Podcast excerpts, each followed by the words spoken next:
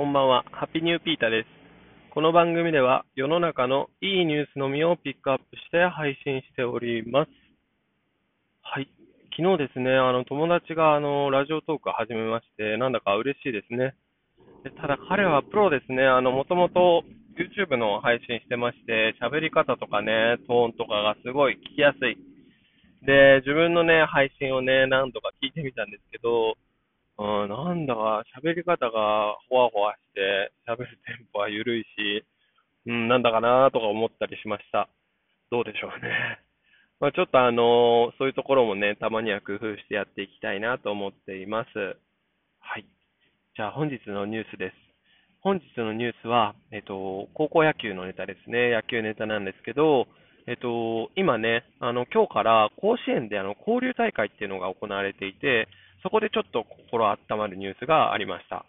はい。で、あの今、交流大会っていうのは、あの、春の選抜高校野球大会ですね。あの、そこに出場予定だった高校が、あの、集まって交流試合を行うみたいな形で行われています。で、そこで、あの、福島県のいわき高校っていう高校がね、出場するんですけど、あのー、ちょっと不運なことがあって、まあ、せっかくね、こうやってあのコロナの中でも甲子園に行けるっていう状況なんですけど、あの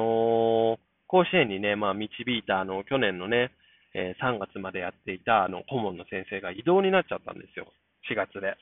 うん、で、今、県内のね、あの他の福島商業高校ってところではね、あの教師やられてるそうなんですけど、その方が、なんと、その、今日のね、ことあ今月の15日の試合のシートノックに、あの、いわき高校に帰ってくるっていうニュースです。いやーもうこれ感動的ですよ。あのね、まあもともとね、おそらくいわき高校のね、あの、ナインたちは、その木村先生っていう先生なんですけど、木村先生とね、多分甲子園に行ったみたいな感覚があるので、で、その方がね、あの、戻ってくるんですよ、シートノックで。まあ、実際ね、あの、一緒に試合は戦わないですけど、試合前のノックを打たれるみたいですね。いやもうこれもう生徒も、もう監督もね、もう反動だと思いますよ。もうそのね、多分シートノックって7分とかなんですけど、7分間がね、宝物ですよね。うん。で、今日もね、ちらっと見ちゃったんですけど、高校野球、大分商業高校っていうところが出て、そこで外野ノック打ってたね、先生もね、多分移動なのかな？今はなんか、鹿児島県の沖永良部高校でいますみたいな感じ。多分同じようなね、境遇でしょうね。で、なんだかこのいわき高校の木村先生っていうのは結構ニュースになっていて、まあ、いわき高校っていうのがね、まあ、昔強かった古豪みたいに言われていて、まあ、かつ公立高校でね、文武両道みたいな、あの、結構頭もいい高校みたいで、ちょっと今ね、話題になってますね。うん。まあ、この、公立高校でね、先生が異動になってしまうっていう問題はね、いいのか悪いのかっていうところは ちょっとわかんないんですけど、うん、なんだかね、寂しいっていうところはありますよね。でも、まあ、僕の経験からするとね、あの、高校1年生の時に、もう野球部の顧問がもうめちゃくちゃ怖くて、もう、もう暴力とかもありましたし、とにかく怖かった。で、まあなんか移動するみたいな噂があって、まあ同期と、いや、移動しなかったらやめようぜみたいな話とかもしてたんですけど、うん、で、結局移動になって、まあ、その時はまあ、ほぼ嬉しかった。9割ぐらい嬉しかった。でもね、なんかいなくなってみると、いや、でも厳しかったけどいい先生だったな、みたいに思ったりね、今では思います。うん、だからね、本当に優しい先生とかでね、あの、馬の合う先生とかだったらね、途中で移動になっちゃったらすごい悲しいですよね。まあ、おそらく先生でね、あのー、先生の評判でね、高校を選ぶみたいな人もいるでしょうし、まあでもね、まあ公立高校だからね、それはしょうがないんでしょうけどね。